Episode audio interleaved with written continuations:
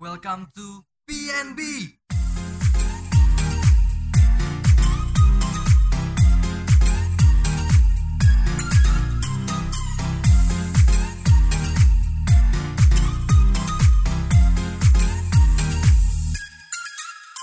Welcome to PNB Podcast 9 Bandung. Balik lagi bersama gua Cip dan teman gua Jopro.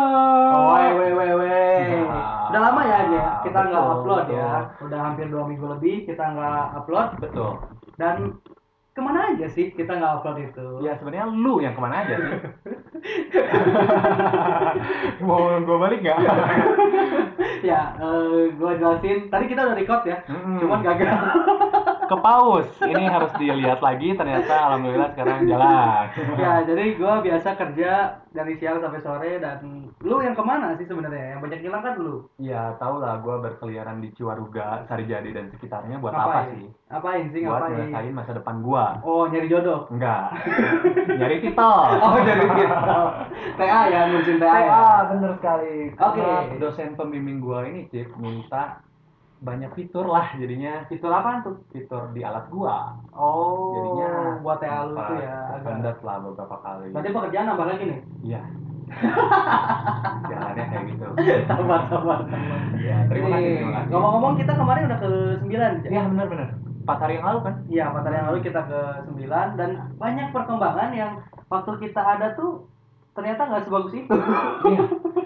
Gua inget tuh dari ada tempat wudhu gitu di di, di pintu Oh iya iya, sama cuci Tempat tangan. tangan. Sama cuci tangannya udah bagus. Terus banyak eh, karya-karya artistik ya kayak Iya. di dekat lapangan tuh ada ruangan buat kesenian gitu ya. Yang naik ke atas kan. Iya. Yang tulisannya eh, jagalah kebersihan. Ah, gitu-gitu. Putu mujadamu. Eh, Eh, nggak ada ya itu. itu mah di belakang truk. Oh, salah salah. Maaf, maaf, maaf. Ya jadi udah banyak perubahan banget lah ya di 9 ini kita sampai kaget sih kenapa 9 bisa secepat ini perubahannya gue dari juga agak kesel sih sebenarnya. Kenapa tuh? Ya kenapa pas gua masuk nggak sebagus itu Ah, gitu terutama kelasnya ya Iya, kelasnya udah makin rapi, mejanya sendiri-sendiri.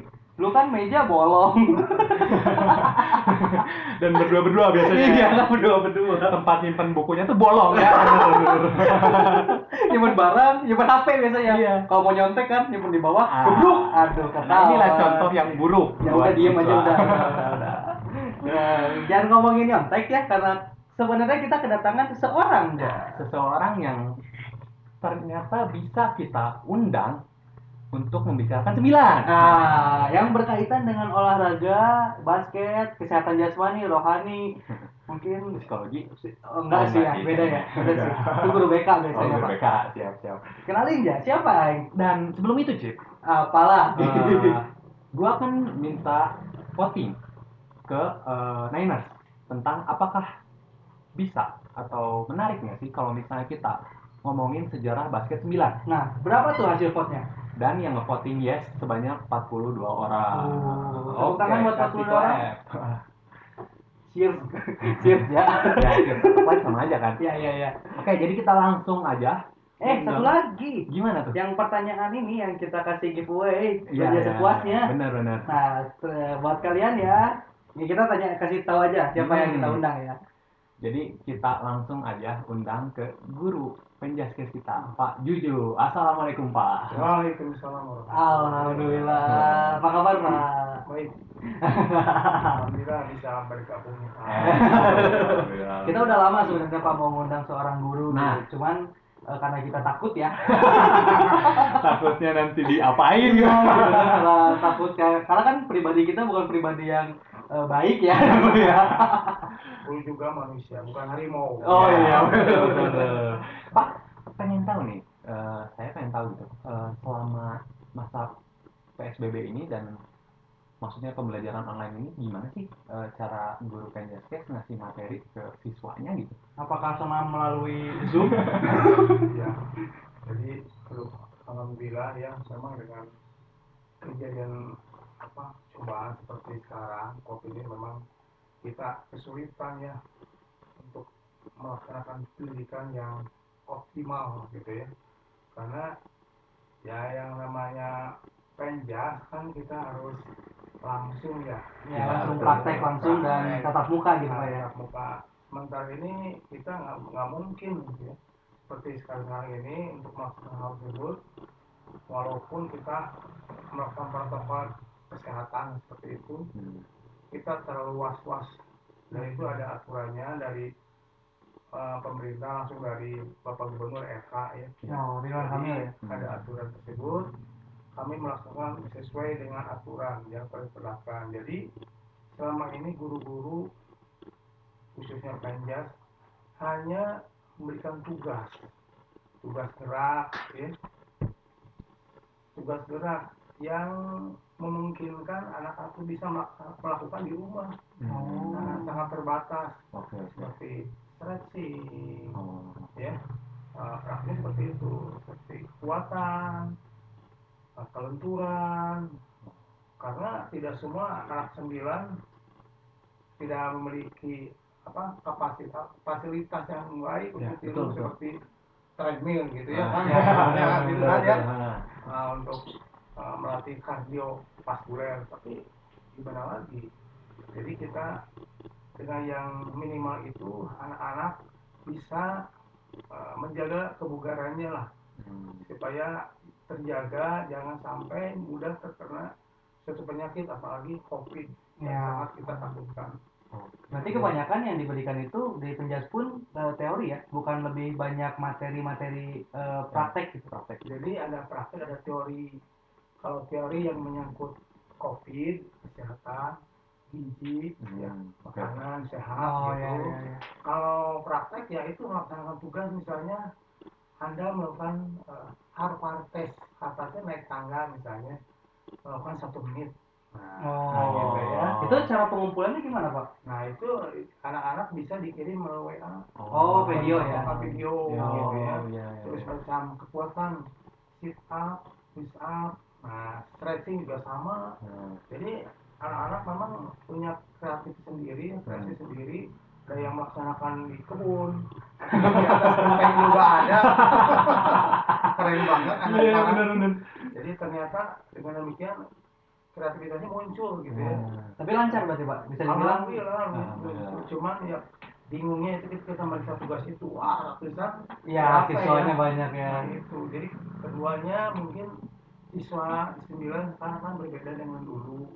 Sekarang tuh banyak anak yang jalur ketam Jalur apa? jalur ketam KTM Oh, iya, iya, iya. yang Ketam. beruntung lah ya. Ketam. beruntung di segi ekonomi. Sehingga mengganggu juga mereka kan harus punya kuota dan sebagainya.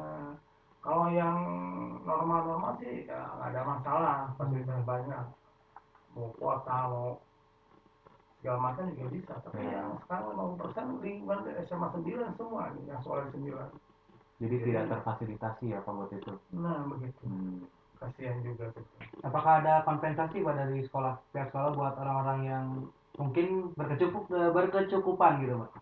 nah selama ini kayaknya 9 belum bisa Oh. karena kompensasinya 9 melakukan pembangunan Oh. Oh iya Jadi iya. karena selama ini SMA 9 dari 27 sekolah SMA yang ada di Bandung sangat tertinggal sekali.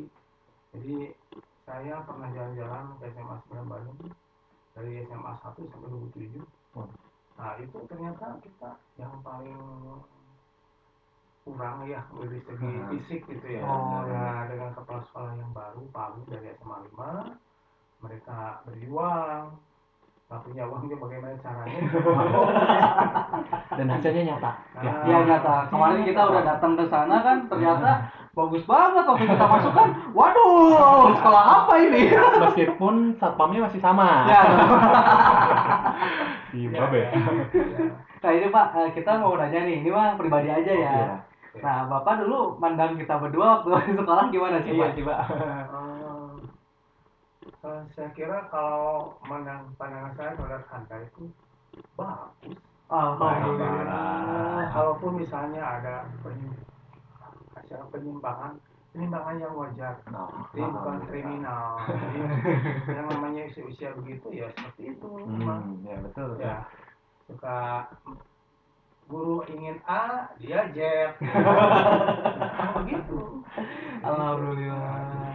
ternyata kan setelah kuliah sekarang kelihatan sekali Ah. bahwa perkembangannya jauh signifikan sekali. Amin. Dan amin. Berarti gua nggak nakal, Bro. iya. Gua amin. baik, Gitu. baik gua. Percaya kan lu gua baik ya? Untuk kali ini percaya. Oke, kalau misalnya dibawa ke pandangan ke kita kan kayak gitu, Pak. Kalau misalnya ke sebuah yang lebih besar, misalnya angkatan gitu, Pak. Iya. Angkatan sekarang yang masih sekolah dengan angkatan kita 17 atau 16 Hmm. gitu, 15. Gimana sih, Pak, perbedaannya? Perbedaannya beda sekali. Beda sekali. Jadi angkatan anda itu kan yang diukurnya itu kecerdasan Hmm. NEM-nya Ya. sehingga bisa mengukur kemampuan eh, apa istilahnya Eh, antara perilaku kemampuan tuh ah, linear lah Oh iya, iya. jadi eh, akademis, akademis atau kemampuan cara berpikir itu menjadi standar gitu pak ya? itu karena Oke. ada korelasi antara kecerdasan dengan perilaku tuh ada ada korelasi yang tinggi. Ya, ya. Dan berhubungan dengan attitude pak ya berarti ya? Betul sekali, wah hebat Ya. sekali. ya udah calon sarjana. Amin, amin, amin. Nah sekarang kan pemerintah itu begini perbedaannya. Yang sekarang tuh keperluan tinggi kita kan eh, dipacu eh, diukurnya kan kecerdasan. Sementara SMA masuk SMA ini seleksinya pakai meteran. Siapa yang Hmm. dekat itu yang diterima. Oke. Nah ini sangat bertentangan. Di satu sisi kita harus dituntut eh, prestasi akademis yang bagus, yang baik dan sebagainya. Sementara sistem yang dilaksanakan oleh pemerintah dengan cara di meter, di deket. Jadi yang terutama siswa yang pintar yang jauh dari sekolah malas untuk belajar sekarang. Ngapain kita belajar? Sekolah juga jauh.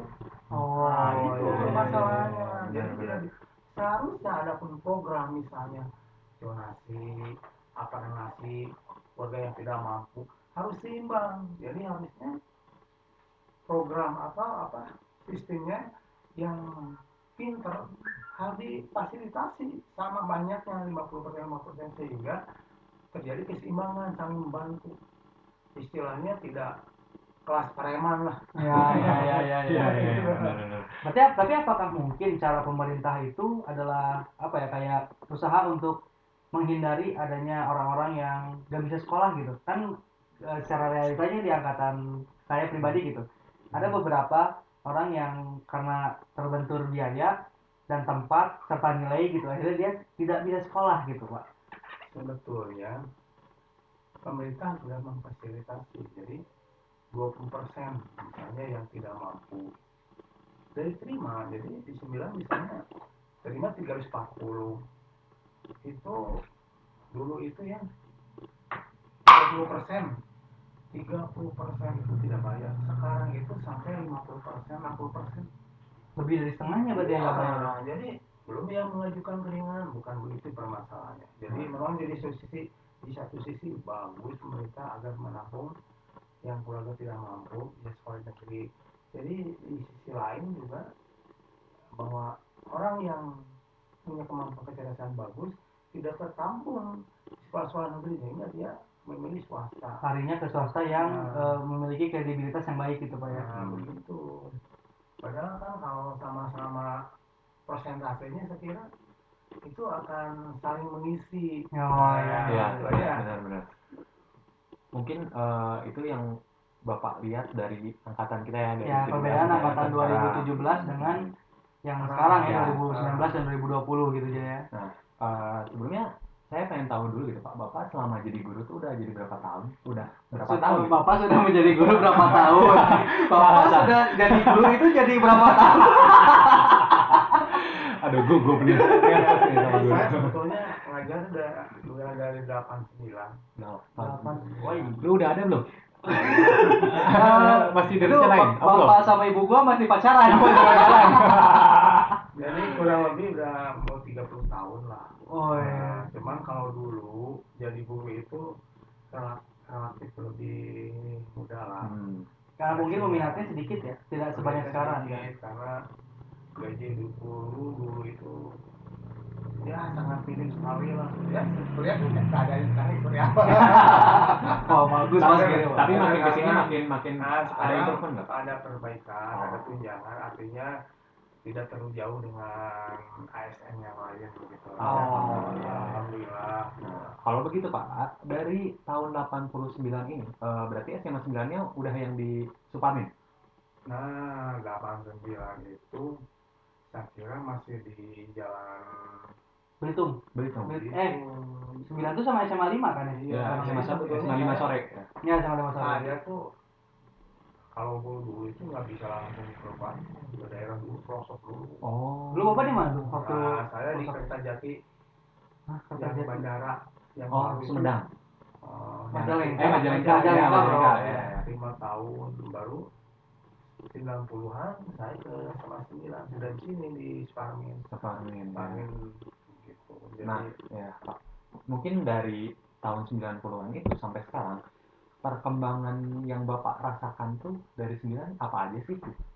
jadi kalau yang pertama datang saya ke 9 anaknya memang masih dari anak itu seperti itu Oh. jadi secara ekonomi dia bagus sekali Ya, ya, Jelas, masih jelas. pasar 5, 3 Nah, kan. gitu banyak kendaraan mobilnya dulu itu ya pasar pasar itu oh, hebat dulu mah nah dari ke sini ke sini mulai eh, berbagai kalangan Hmm, mulai nyampur ya. nyampur ya.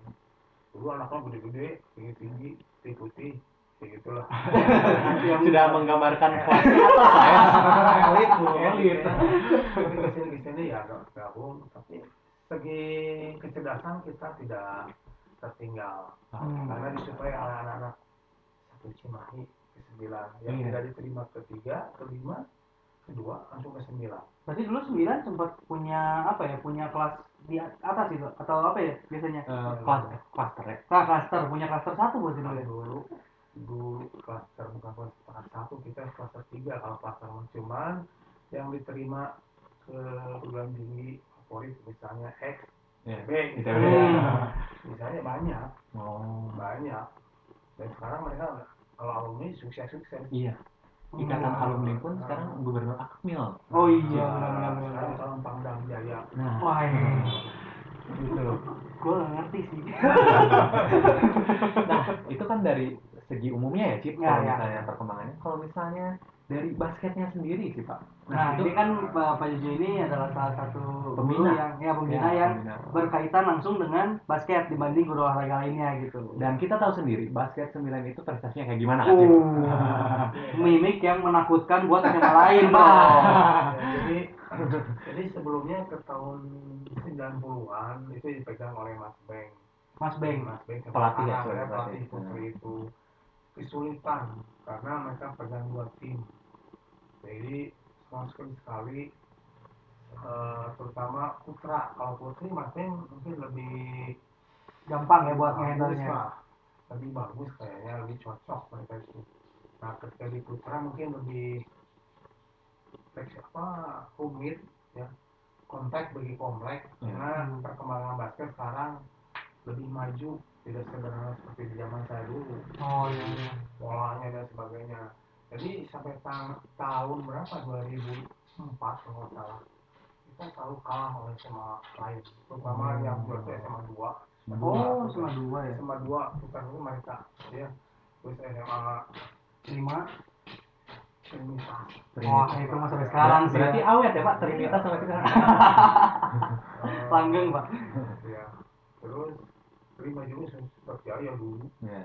dulu tahun 90-an jaya sekali ada SMA 5 tapi sini SMA 2 nah 9 baru muncul itu tahun 2005 ada Perubahan. Sandi mereka itu pelatih dari Jakarta ya keturunan Chinese Hmm. ya jadi mereka kebetulan pindah ke Bandung masih di SMP 9 kebetulan anak kesayangannya Gian yang sekarang main di PJ tapi udah pensiun sekarang ya. Uh. Pelita Jaya. Bisa aja ya. Eh, masuk ke 9 nah mulai situlah mulai juara. Mulai 2005 6 7 8 9 Berturut-turut. 2005 sampai 2009 juara Lima tahun berturut-turut gitu. Hmm. Wow. Mantap sih. Mantap.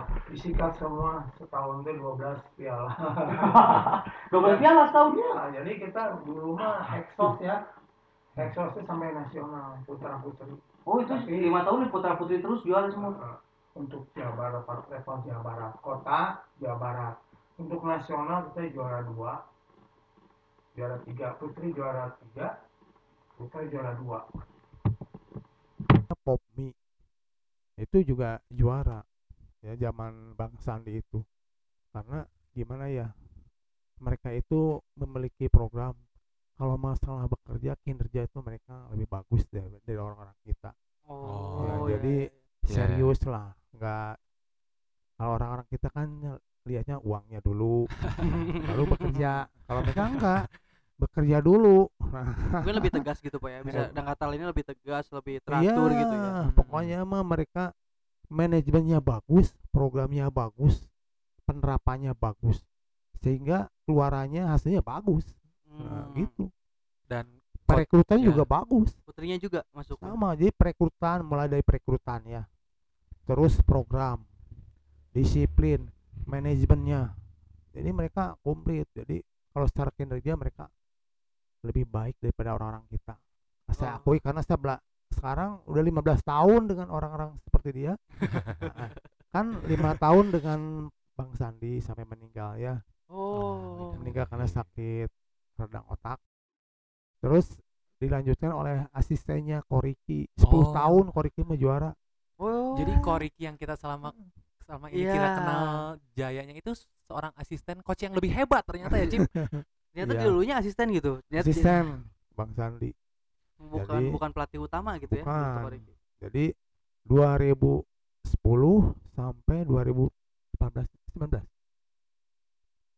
15 15 2015 ngomong aja pis 18. ngomong aja pis ini ada Hafiz ya ada anaknya Pak Juju ikut 18 ngobrol ya? juga 18 terakhir oh 18 oh Iya. Oke. Terus, jadi sebenarnya yang berjasa sampai eh, 9 itu bisa berprestasi berprestasi. berprestasi dan mempunyai budaya unggul di basket tuh diawali dengan coach Sandi ini ya Pak? Coach Sandi. Apa yang sebenarnya yang menurut Bapak eh, paling gede gitu dirubah dari eh, coach Sandi ini? Gitu? jadi mereka nya memang seorang pelatih profesional. Oh. Jadi Indonesia Muda ya. Menjadi Indonesia Muda Jakarta klub besar profesional sekarang diterapkan di SMA dia. Wah Nah, Jadi, jadi ya. memang ya wajar lah mereka punya pengalaman ya, asam garamnya di basket jadi mereka gimana? Tahu programnya mulai dari fondamen terus melakukan pembinaan fisik terus pola. Nah, oh. ya, jadi memang mereka. Profesional. Oh. Iya ya jadi kembali lagi kita itu kalau memang ingin sukses ya di sana itu manajemennya harus bagus lah. Ya, jadi benar, jangan dipengaruhi misalnya gini rekrutmen atlet. Ah ini mah anaknya si A. A si B atau pakai uang. Nah, nggak ada nggak ada ya? ada gitu. Jadi benar-benar dari kualitasnya ya Pak. Bener. Jadi untuk pemilihan ini ya Pak untuk pemilihan orangnya? Bagus. Dia samperin mau nggak masuk sembilan nah jadi ditawari dengan cara ya tinggal masuk lah gak usah macam-macam Oh berarti si pelatih ini punya Wewenang, eh, wewenang. wewenang ya, punya Wewenang. untuk memasukkan orang agar mendukung atau menunjang basket itu sendiri ya. itu memberikan kontribusi lah eh, Jadi, sekolah ya, jadi udah ada scoutingnya dulu ya pak waktu SMP SMP itu kan ada JRBL ya pak Ya. nah dilihat dulu Pemantauan situ. gitu ya, Oh. pemantauan ya. betul dipantau dulu ditawari tapi biasanya zaman awal-awal itu SMA 2 tetap tim SMP 9 yang juara SM itu semua masuk SMA 2 karena gua lebih Oh karena ini ya masih Ah. masih kredibilitasnya masih Ah. SMA 2 terbaik nih gitu nah, kan. satu sekolahnya Hmm. gitu.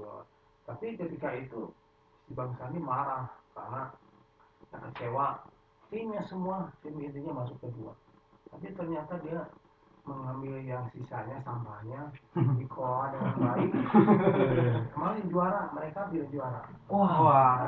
luar biasa kan ya luar biasa sekali ya, ya. Benar-benar apa ya prosesnya yang berbeda ya? prosesnya Apa sih Pak yang dimiliki SMA 9 dan tidak dimiliki SMA lain nah jadi di segi bola basket ya Pak? jadi, jadi punya pertama pelatih ya punya militansi yang bagus Hmm. Care gitu ya ya terhadap basket sehingga dia eh, tidak mem- tidak memikirkan dibayar atau tidak dibayar orang lain pasti bang bayar berapa sembilan Oh. nah, padahal dia oh malah dia ngeluarin uang Jadi mungkin eh, apa ya pendapatan yang di eh, dapatnya itu mungkin kalau dari kejuaraan aja kali ya. Iya. Kejuaraan juara satu dapat hadiah berapa, kasih ke pelatih. Mungkin dari situ aja kali ya. Iya, tapi anak-anak juga diajak makan bareng, nonton bareng, enak lah. Kalau mau sepatu, kasih. Kalau yang kurang mampu pemain dikasih SPP-nya. wah Dibayar. subsidi ya pak Di subsidi, pokoknya enak lah.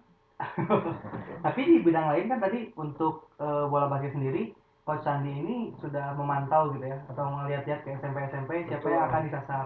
Itu kan di bidang eh, Basket. basket. Tapi untuk lain misalkan seni ataupun IT misalkan ya untuk bidang-bidang lain ada nggak sih Pak proses seperti itu di sembilan?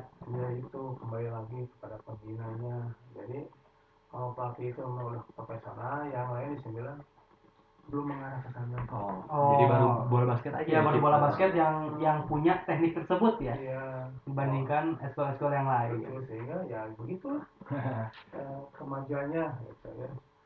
Eh, kalau boleh saya tahu nih, mungkin Niners juga pengen tahu.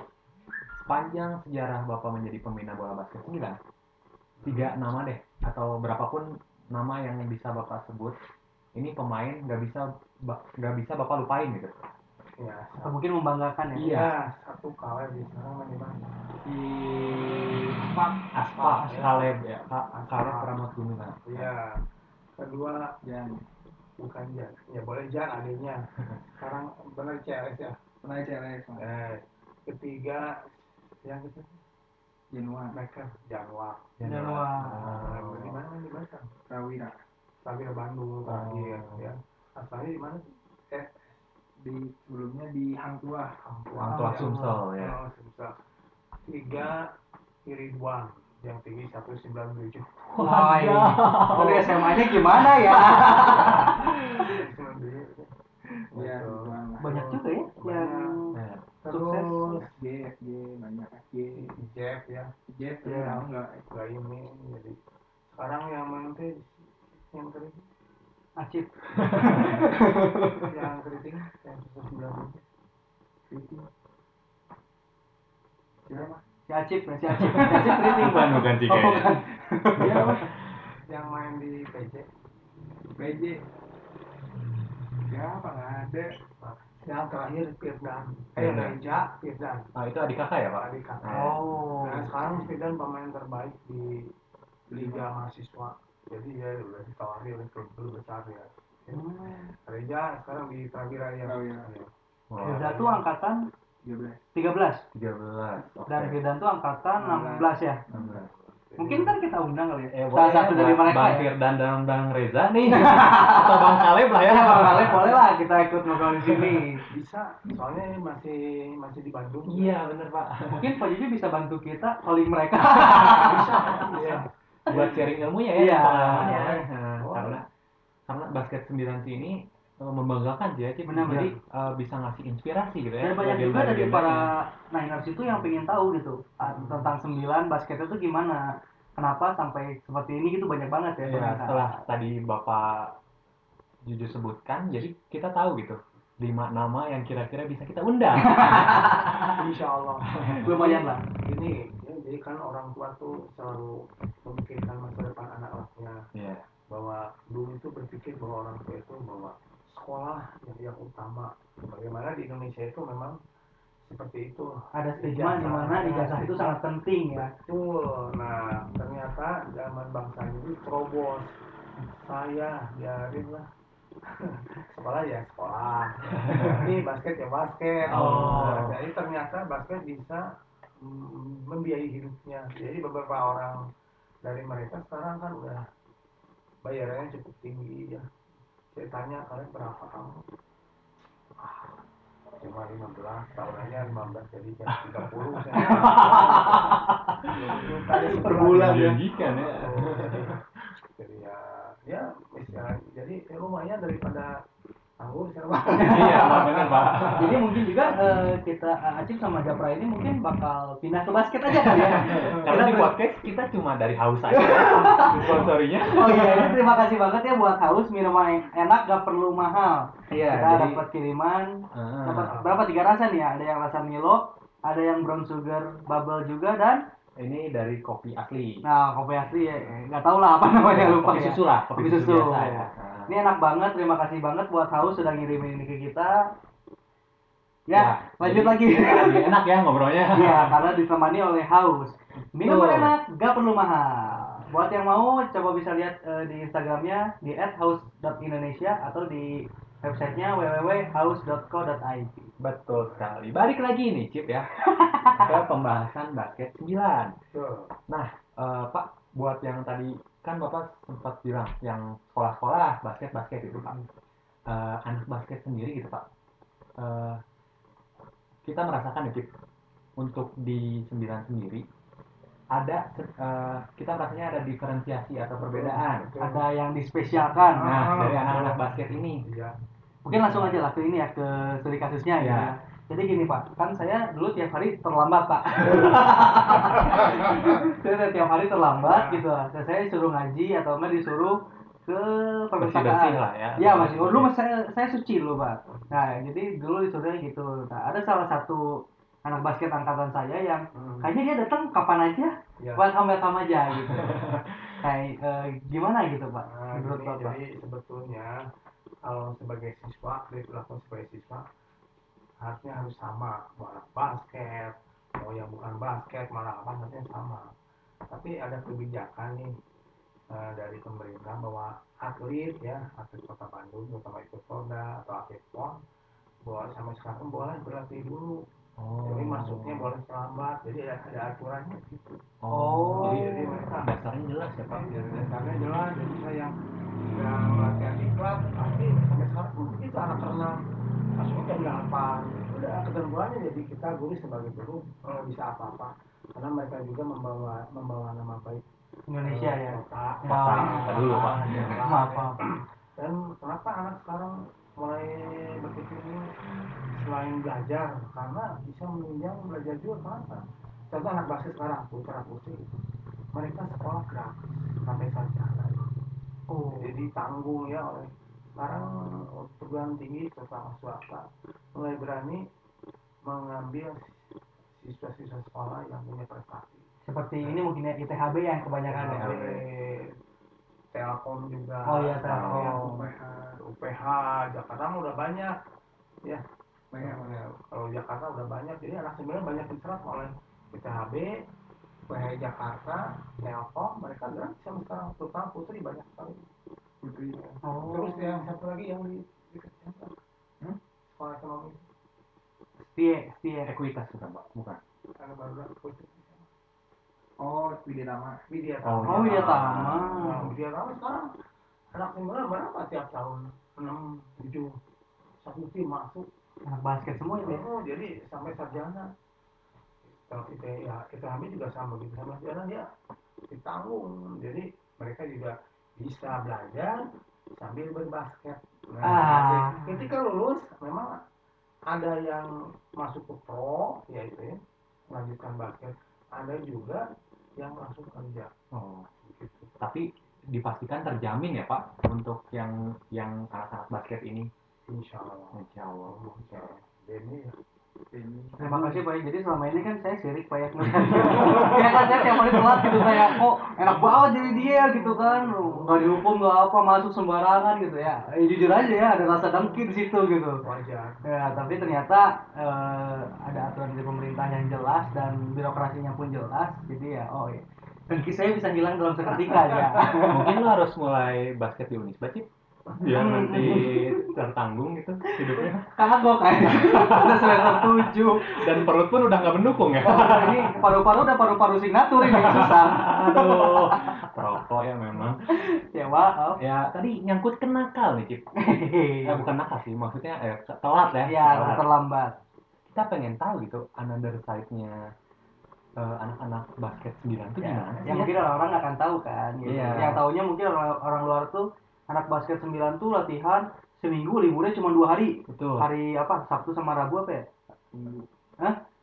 Sabtu minggu. oh Sabtu, Sabtu minggu Minggu, liburnya ya. oh yang cewek Rabu cewek cewek Rabu eh nggak tahu sih ya pokoknya padat lah ya Ya. di mana gua inget tuh dulu ada Hell Day Waktu Oh.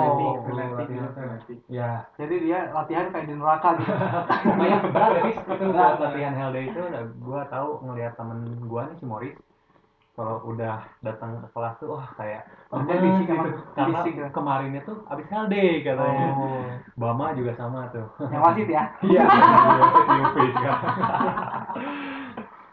Terus juga nih, eh, pertanyaan dari saya nih Pak.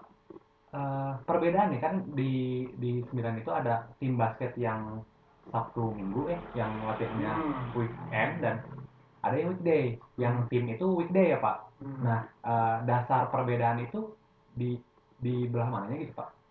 Dibedakannya dalam hal apa gitu? dan mengapa dibedakan antara yang melatih weekend Iya. yang Sab- yang hari Sabtu aja Hmm. dan yang weekday yang hari Senin sampai Jumat Ya, jadi begini kita kan uh, siswa tuh banyak ya yang motivasi ingin jadi pemain basket. Nah sementara kalau disatukan antara tim dengan yang hobi, hobi saja terlalu jauh. Jadi terganggu programnya nggak akan jalan. Jadi kita mensia- mensiasatinya udah yang ekskul satu aja karena itu mereka itu hanya hiburan lah. Oh. senang-senang aja gitu. Kalau mereka itu yang tim basket betulan neraka itu. Latihannya sampai enam hari. Jadi bukan hanya di sembilan latihan itu bisa di pajajaran di bakjar ya. Oh, di mana di jeruk. mana lapang ada. Mereka ini- latihan sampai malam ini anak ini pulang teh saya jemput sembilan malam bang ini sampai hepatitis Waduh. aduh Dulu ada kan berarti hampir berapa? Lima. ya? Oh, jadi ya ya itu masih hidup ya sampai ada lima yang hepatitis. Waduh. Terus Pak, ada isu kayak gini sih Pak, yang basket yang masuk tim tuh harus dulu punya klub. Waktu SMP-nya kah atau di luar 9 tuh harus punya klub basket gitu. Apakah itu benar Pak isunya? Ah, enggak juga. Jadi kalau tim pemantau itu mereka dari berbagai sekolah gitu ya bawa anak keturunan kan dulu selalu ada anak keturunan yang masuk ke sembilan ya Iya. ya jadi itu memang kebanyakannya yang bagus itu latar belakangnya punya klub Oh. karena mereka terbina mungkin ya Iya, iya. nah, dari secara teratur berarti itu faktor kebetulan yang masuk tim itu orang-orang yang punya klub tapi tidak diwajibkan Gitu. orang-orang yang punya klub akan menjadi tim inti gitu kan Tapi ya buktinya si Adit ya Adit enggak. si Adit nggak punya klub dipakai Aditya Subarna sekarang jadi polisi dia. Oh oh iya iya iya. Ambil rata-rata polisi juga tentara ngambil polisi ngambil. Dari basket? iya dari basket. Bisa ya? Iya. Pak, karena atlet. Enak banget ya. Kita bikin podcast diambil siapa ya? Aduh, nggak tahu. Kayaknya diambil sama MC Gokil. Febri ya. Saya pengurus pengurus SMK sekarang. Alhamdulillah banyak dibantu anak-anak karena di di di Polres Bandung. Pajajaran. Bukan di Jalan Jalan Jawa. Jawa. Jalan Jawa. Jawa itu. Ricky anak basket. Febri anak basket. Oh. Hendra anak basket. Semua anak basket. Jadi polisi ada sekitar tujuh orang. Waduh. mungkin ki- bisa membantu kita ya Kalau dalam di angkatan kita ada Hilmi. oh iya Ah, Hilmi. anak basket juga Anak basket juga. jadi polisi. ya, terus siapa lagi ya ya banyak kayak eh Bama udah jadi wasit kan jadi udah bisa dilihat lah ya kalau misalnya Ada bakat-bakat. basket ada yang jadi polisi ada yang Jadi sama wasit. kampus ada yang jadi wasit gitu ya Si Rizka tentara sih. oh iya teman kita Morris ini udah jadi masuk akmil Oh, Akmil, Akmil. iya. Akmil. Akmil. terus pak nih kalau misalnya ada kemungkinan ada kemungkinan nggak sih pak kalau misalnya yang basket weekend bisa masuk tim gitu ya sebetulnya peluangnya bisa aja jadi lihatnya dari satu kemauannya skillnya juga gitu ya. Oh, skillnya bagus maunya bagus biasanya bang Sandi koreksi itu kalau dia pemain tidak disiplin bagus tidak dipakai. Oh. Tidak disiplin udah. Jadi utamanya adalah disiplin. Disiplin. Ke- kejadian pernah ya di Januari Januari Januari Arifah itu dicoret. Pada pemain tim inti jadi waduh. memang mereka itu menerapkan agak agak ketat tegas ya ya tegas tegas Ya, nah, nah jadi mereka takut akhirnya sehingga eh, beberapa bulan kembali ke tim dia hati-hati Oh. tidak tidak berani action gitu. Ini Pak, eh, kan anak basket tuh terlihatnya dari hari Senin sampai hari Jumat dia latihan, libur hanya satu minggu gitu. Tuh. Pernah nggak sih Pak ada anak basket yang punya apa ya gambaran atau punya stigma tuh ah itu anak basket itu nakal gitu loh. Nah. Pernah nggak sih Pak? Atau selama ini baik-baik aja sih anak basket gitu karena sibuk latihannya gitu. Ya, jadi sebetulnya eh, eh, yang namanya anak ya ini latar belakangnya berbeda gitu ya. Punten, jadi saya tidak membedakan antara IPA, IPS gitu ya. Anak anak IPA biasanya punya tanggung jawab moralnya lebih tinggi gitu. Wih, gua IPA jago IPA. Ya, jadi kalau Iya, iya. IPS tidak semuanya cuek tidak. Iya. Cuman ada aja gitu suka eh nyeleneh. ah, seperti ini. Betulnya pelajaran apa agama? Ah, Jadi dihindari gitu pak? ya, jadi ada yang seperti anak. Tapi ya seusia mereka itu memang seperti itu lah. Persentasinya banyak nggak Pak anak basket yang nakal gitu?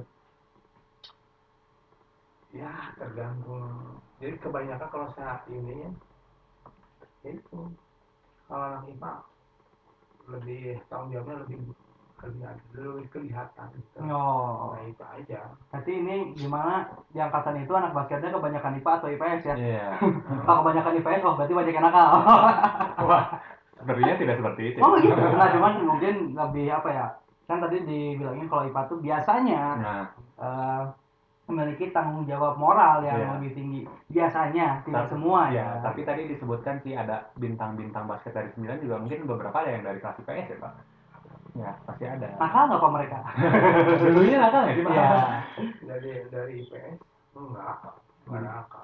Oh, emang Alhamdulillah. Baik-baik juga sih. Iya, betul. Nah ini Pak, dulu itu SMP saya anak basket. Nah saya Iya. pernah basket. Iya. Eh, saya jadi kapten dulu di basket di SMP 15. Nah, Serius? serius, serius gua. Lihat baju gua ada. Iya, iya, iya. Gua anak basket. Nah, eh, anak basket tuh punya apa ya kriteria tuh lebih ke playboy, Pak.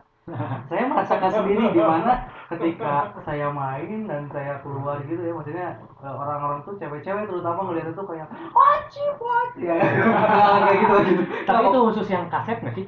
Oh, gua kan kaset. Iya. Kalau misalnya nggak kaset gimana tuh? Apakah sama menjadi bintang buat cewek-cewek juga? Oke, Fis dulu gimana?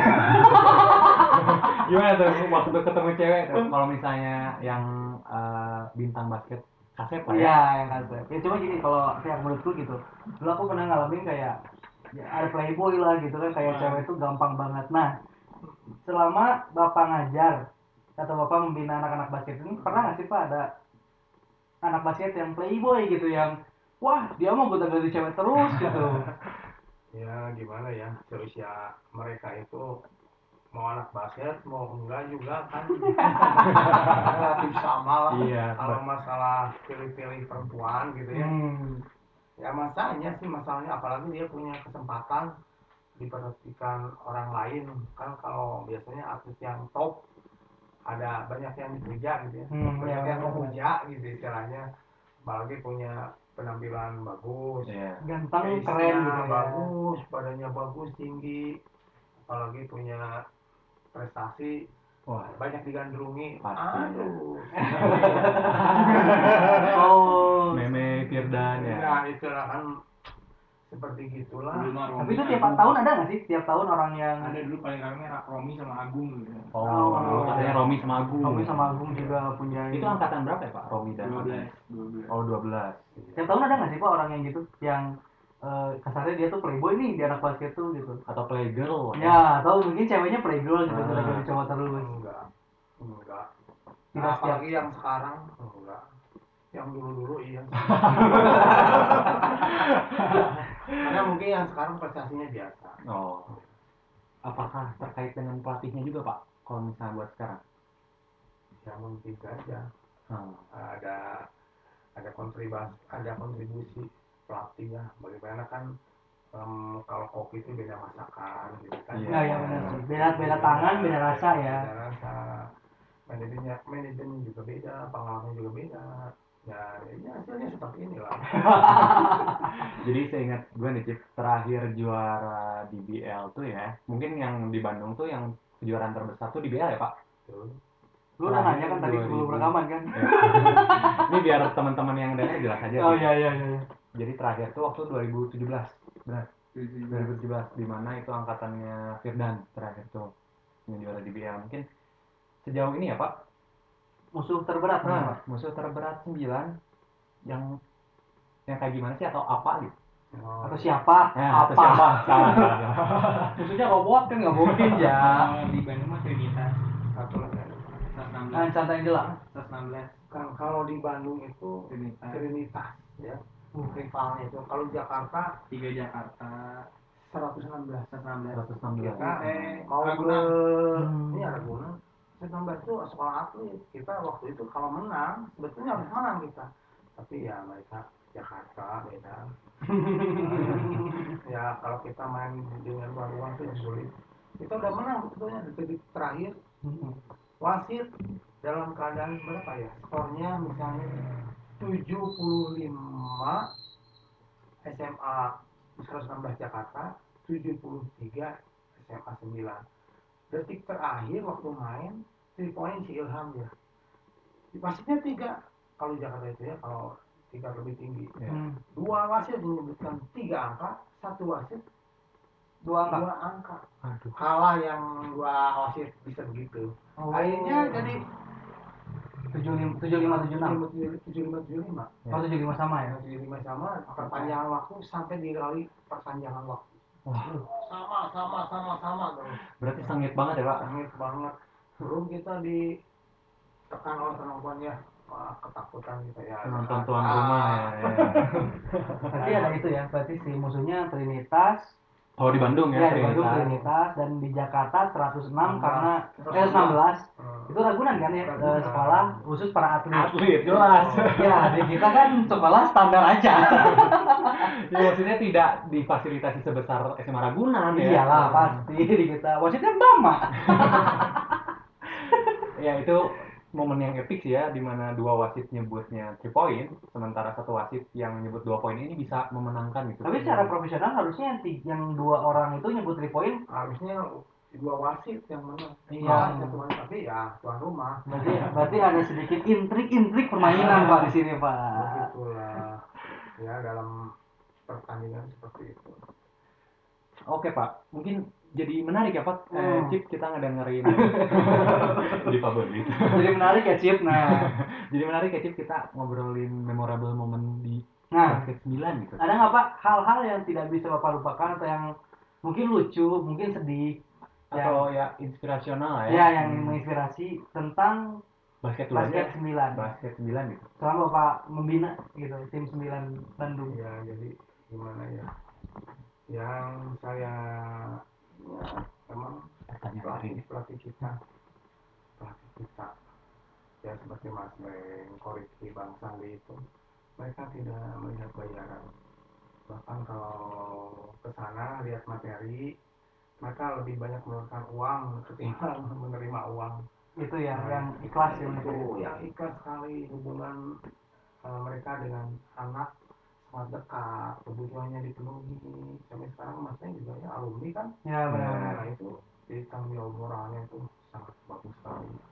Ya karena hubungan batin itu ya baik komisi bang Sandi maupun mereka keturunan tapi sangat nasionalismenya tinggi dia mau melatih membuktikan ya.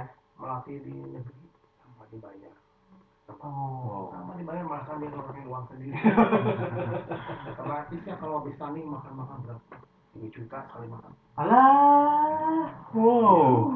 bilang enggak ya jadi sakit kepala ya kebayang tangannya ya. Dan di tahun segitu gitu ya. Iya gitu saya itu yang sangat berkesan hati saya bisa ya gitu. Tapi ada nggak sih Pak kalau dari pemainnya sendiri? Kayak Nah. hal lucu atau hal yang eh, maaf nih agak misalnya wah bodoh gitu. Nyeleneh. Nyeleneh gitu buat pemain. para pemain-pemain di sembilan yang mungkin Bapak masih ingat sampai sekarang. ya sulit ya. Jadi yang satu lagi enggak sih jalan emang hanya kasihan ya si Firdan laki kami kakinya copot. Waduh, ah kakinya copot? Ini oh tempurungnya tempurungnya. Coba siapa yang mengoperasi bukan sekolah polisi dibawa ke Filipina wow. oh kok Ricky itu yang ngebiayain dibawa ke Filipina berapa juta 45 juta oh keren ya. Benar, benar. tadi Ini tadi kita sampai speechless ya. ya gini lah gini tadi makan 3 juta oke Iya. nah eh, operasi 45 juta nah kita harus bikin podcast berapa episode ya buat kejar 45 juta Iya, ya benar, benar. Ini benar bikin speechless ya. Speechless Ya, speechless dari dari perjuangan Koriki ini ya. ternyata emang segitunya perjuangan seorang pelatih ya Iya. dan emang hasilnya pun gak main-main sih ya buat sembilan di mana prestasi bertahannya pun banyak gitu 10 tahun lima tahun gitu. ada terus lah itu buat buat dia membuat saya bangga sedih gitu bisa gitu. Benar, benar, benar. Mungkin buat tadi yang di basketnya ya, Cip. Iya. Mungkin kalau misalnya sebagai guru nih, Pak, Hmm. ada nggak sih memorable moment gitu? Selama, Selama menjadi mengajar. guru atau mengajar di sembilan. ya jadi jadi guru itu memang harus rela lah harus ikhlas gimana nih? gimana gimana pak jadi ada banyak enaknya ada ada sekali-kali tidak enak juga. Contohnya kalau kita dilecehkan gitu lah. Kan kadang-kadang kalau lagi capek gitu kalau dilecehkan anak kan, gimana gitu ya tapi, ah, Eh, tapi kembali lagi saya oh itu kena anak Hmm. nah ya jadi kembali memang seperti itu. Ya. Jadi jadi guru itu harus sabar sekali. Harus bisa melayani. Bisa mau ngajar saya satu kelas harus semua dilayani dengan baik jadi ada guru yang suka marah-marah terus nah itu sebetulnya tidak bisa melayani sebetulnya karena memang se- seusia begitu 40 anak tuh 40 karakter ya 40 40 kepala ya keinginan. jadi mereka ya gimana ada yang suka ngeledek ada iya, yang benar. melecehkan ada yang main ada yang misterius ada Nah, Nah, ada yang kasihan, sih, kasihan ke si bapak ada. Dan parah mana nu nantang. Oh. Ah, ada, Pak? Ada. Ada, Pak? Pernah. Patang itu pernah dicegat di jalan itu. ini tahun kapan, Pak? Tahun kapan? Eh, jadi waktu baru jadi guru, Oh, baru jadi guru. eh, patang itu dicegat di jalan. Sama saya dipisah. Gara-gara apa? Dia lagi ngawas. Nyontek terang-terangan. oh Nah, ditegur. Karena guru begitu kayak ya tuh.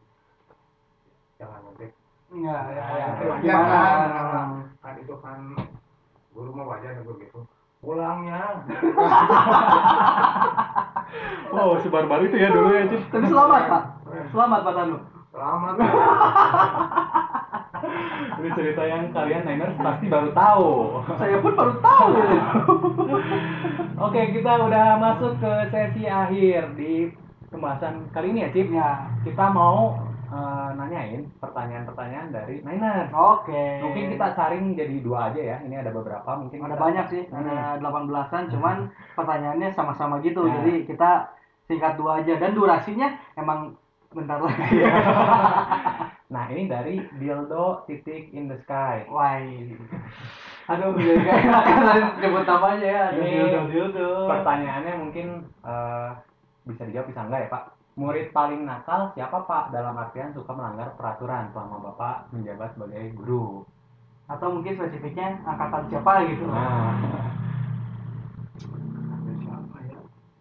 Apa jadi angkatan kita? kalau dibandingkan angkatan anda dengan sekarang anda tuh lebih jauh lebih baik. Alhamdulillah. Sekarang kenapa tidak baik kurang baik gitu ya? Karena mereka ada di latar belakang yang berbeda. Oh. Ya kan mereka anak-anak pilihan sekolah oh iya iya iya. Di mana latar belakang orang tuanya juga di mana standarnya berbeda dengan angkatan kita ya itu jadi nakalnya tuh beda yang sudah terbayang lah ya. Iya, saya iya. kayak gimana ya. tapi kalau buat eh, personalnya ada nggak pak kayak misalkan wah si Acip tuh dulu paling nakal misalkan ada Disamakan yang, aja Pak, misalnya eh, namanya si X, dia Ya. kenakalannya gini gitu. yang nggak bisa dilupain selain tadi ya yang dicegat di jalan ya ya jadi dulu juga sempat tawuran juga pernah. Tawuran? waduh. Sama mana pak? Kan itu dijagain PM kan? Iya. Jadi kita diserang oleh anak. Angkasa? Bukan dengan angkasa benar. Sekali dengan angkasa ribut terus dengan anak Cicerang juga pernah diserang tapi dihajar sama AU akhirnya ketika anda mau nyerang sembilan anda harus tahu dulu anda tidak akan menghadapi anak sekolahnya Iya. anda akan menghadapi Iya. PM PM yang ada di depan sembilan Betul. Mau lewat Citepus pun sama. sama Nanti aja di sana ada tukang ojek tukang ojek yang suka lebih barbar. lebih barbar lagi dibanding PM Biasa. iya biasa sih pertanyaan selanjutnya aja dari para Niners mungkin Eh, ini dari Bagas Bagas Tri. Eh, Pak, gimana sih perasaan Bapak kalau muridnya disuruh kumpul ke lapang tapi malah ke kantin? eh bentar disclaimer dulu nih lu pernah nggak gua pernah Gua pernah sih. jadi kita sekalian minta maaf pak jadi dulu kita pernah ke kantin pas disuruh kumpul kumpul ke lapangan disuruh disuruh lari malah belok kan. betul emang variasinya begitu jadi guru itu kan menurut eh, olahraga ya tes kan suka belok motong Hmm, jalan iya, iya, gitu iya. ya. kesel sih kesel tapi itu kan anak orang lain Iya. bagaimana juga jadi ya dikasih tahu lah. Oh. dikasih tahu aja. Jadi ini seperti itu ya. Nah, tapi beda kan setiap guru beda penanganannya. Seperti dulu teman bapak namanya Pak Jiji kan dia mah gitu ya. Hmm ya ya ya. Ulang lagi kamu tuh digaplok.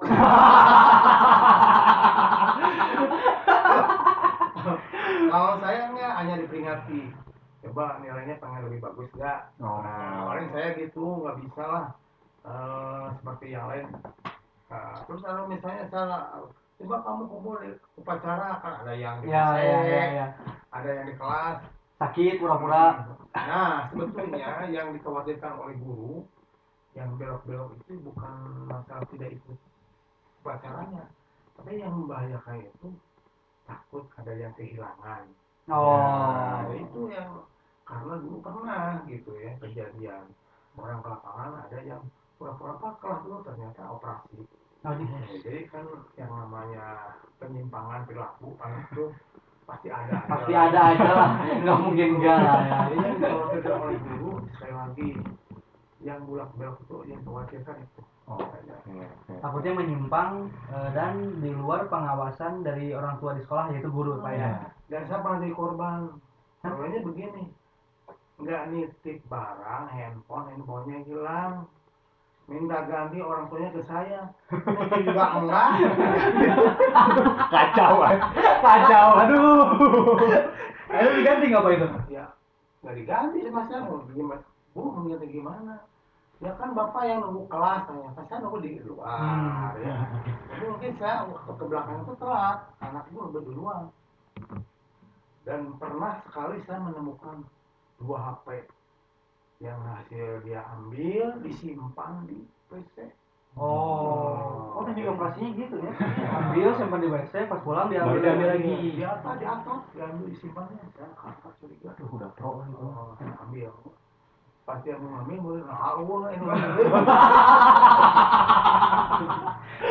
Wah, itu anak buah menihis kali ya Aduh. Tapi perasaan bapak sendiri ketika ada yang belok ke kantin gitu, apakah khawatir, sedih, ataupun alah budak teh gitu, gitu, gimana? kecewa bagaimana? Kesel sih kesel ya. Kumaha karena saya juga ditekan oleh atasan supaya Oh iya, ah, iya, iya. ya melaksanakan tertib lah gitu.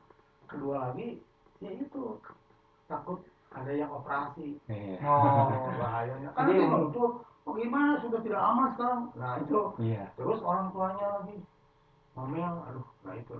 jadi kesalnya ada, kecewanya dan mungkin apa ya rasa tanggung jawab gitu ya. lebih parahnya lagi satu pengalaman saya misalnya negur siswa terutama perempuan lah dua kali saya satu jaketnya dibuka kan nggak boleh pakai jaket kan Iya, Iya. benar, benar. padahal ada satpam saya piket waktu piket pengalaman masuk mau Waduh. nah udah nggak mau udah udah biarkan sama saya Hmm, ya ya. Pas mungkin mau ulangan kimia mungkin kesiangan takut. Jadi apa ekstrimnya digerayangi oleh Pak Johanna gila. Jagoan ya? Main victimnya ya. Main victimnya. akhirnya dipanggil oleh kepala sekolah. Pak kalau masa saya menglayangnya di depan umum sini ada satpam juga ada yang lain di depan di pintu gerbang. Logikanya gimana?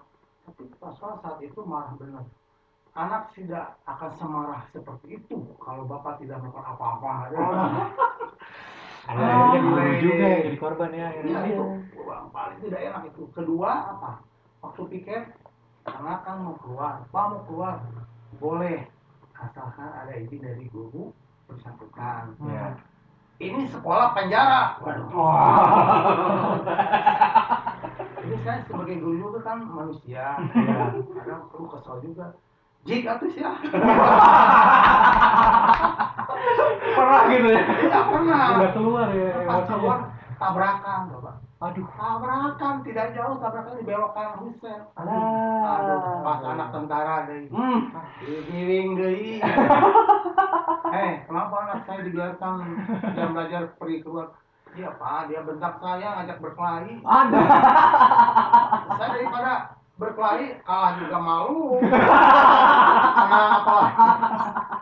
Ya udah biarkan.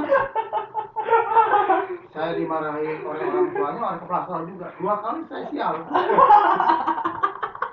Nah, jadi guru, guru tuh begitu kadang-kadang.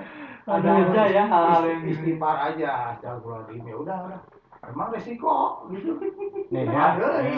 Buat kalian Buat ya Niners nih ya, yang masih sekolah. Ah. janganlah melawan guru. Nah, ini- guru juga bukan dewa Iya. bukan presiden. Dia punya punya atasannya lagi. Dan punya hati juga. nah dia juga manusia bukan robot. Jadi perlakukanlah sebagaimana manusia juga ya. iya benar-benar. Oke terakhir nih pak ya. Iya. Eh, apa sih pak yang eh, atau pesan-pesan apa yang mungkin bisa dikasihin ke para Niners yang masih sekolah gitu pak Eh, dua aja sih pak. Ya. Dari Nih, eh, buat yang masih sekolah dan yang buat- udah lulus ya alumni ya Buat alumni alumni basket deh.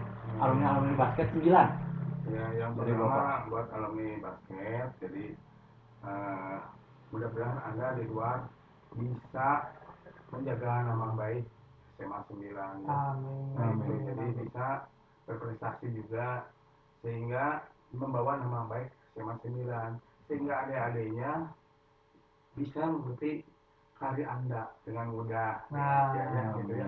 yang kedua pada siswa harapan orang tua semua yang pertama itu soleh lah. Betul betul. Khususnya buat Acip. eh eh eh gue soleh. Tadi gue baik ya. Nggak macam-macam gue waktu dulu. Soleh itu nomor satu kalau udah soleh nanti bisa pintar amin Nah itu amin. Kalau udah soalnya mau dibentuk apa juga bisa. Tapi kalau misalnya udah radikal, bisa diarahkan, insya Allah pesanannya itu sulit. Nah, nah, itu mungkin pengalaman saya sebagai guru. Jadi yang pertama soal dulu. Nah itu soal itu dari, dari mana asalnya? Dari keluarga juga. Kalau di keluarganya tidak ada masalah, misalnya insya Allah ke sekolah juga jarang ada masalah. Tapi kalau di rumahnya banyak masalah, yang saya temui ya gitulah termasuk anak basket yang nakal sebetulnya latar belakang keluarga oh dari situ Ya, awalnya ya jadi mereka sudah cerai ibu bapaknya ada latar belakang yang lain Nah, ya kemarin yang meninggal ya orang tuanya meninggal eh, anak anak sembilan anak basket ah anak basket meninggal Iya, kita Marcel. Marcel. Masa gara-gara apa tuh pak? ya karena pertama sudah tidak punya Oke. ya ya ya ya tidak ada ya. perhatian dari orang tua ibunya mungkin sibuk orang tuanya menuntut supaya jadi profesor mungkin. Harus Hmm. pinter. Wah, berat sih buat orang gitu ya. Hidup tapi kan anak itu nggak begitu kan? Ada Ya, punya- fase-fasenya ya. ya punya keinginan sendiri punya pola pikir sendiri ya. Nah, jadi jangan terlalu memaksakan. Nanti juga kalau udah besar mungkin lingkungan yang baik sehingga membentuk dia baik jadi baik dia punya pilihan yang baik. Jadi Hmm. jangan terlalu khawatir orang tua. Ya, Ya, ya. pada para orang tua satu kalau itu anak itu ikut kegiatan itu apa? Saja mau basket mau seni nggak apa-apa. Dia bagus. Jadi dia ikut aturan mainnya di tempat tersebut terhindar dari hal-hal yang kurang baik biasanya minimal kalau harus olahraga mah jauh dengan rokok Iya. nyekek botol jadi kakek botol kakek botol aja Siap. insya Allah gitu ya karena aturan dari sana juga setiap eh, ekskul juga ada Hmm, biasanya betul, pelatih itu menerapkan yang baik-baik insya Allah Insya. Insya Allah. Oke, kalau gitu terima kasih Pak udah mau gabung sama kami. Kita juga mau ngucapin terima kasih kepada dua guru yang baru saja pensiun ya. Iya. Eh, Pak Yadi selaku guru BK dan Bu Mariati selaku guru bahasa, Bahasa Sunda. Sunda. Ya, kita ucapkan terima kasih atas jasanya. Dan guru selamat, itu kan ya. jasa tanpa apa sih? Guru, eh, ya. Apa sih Eh, guru itu apa pekerja tanpa jasa? Eh, Tanda tanpa jasa. tanda jasa. Nah, kita mau ngucapin itu. Terima kasih banget Pak udah mau di udah mau gabung ke sini. Dan mohon maaf ya kalau misalnya ada kata-kata yang Ya, kurang mohon mengenakan ya Pak. Ya semoga eh, kita bisa meneruskan membanggakan nama sembilan Iya, melalui betul. podcast ini Pak. amin amin oh hebat luar biasa Oke, terima kasih buat yang dengerin. Jangan lupa follow kita di Instagram @podcast909 dan juga jangan lupa ikuti kami di Spotify @podcast9 Bandung. Bandung. Terima kasih buat yang dengerin. Bye Bye bye. bye.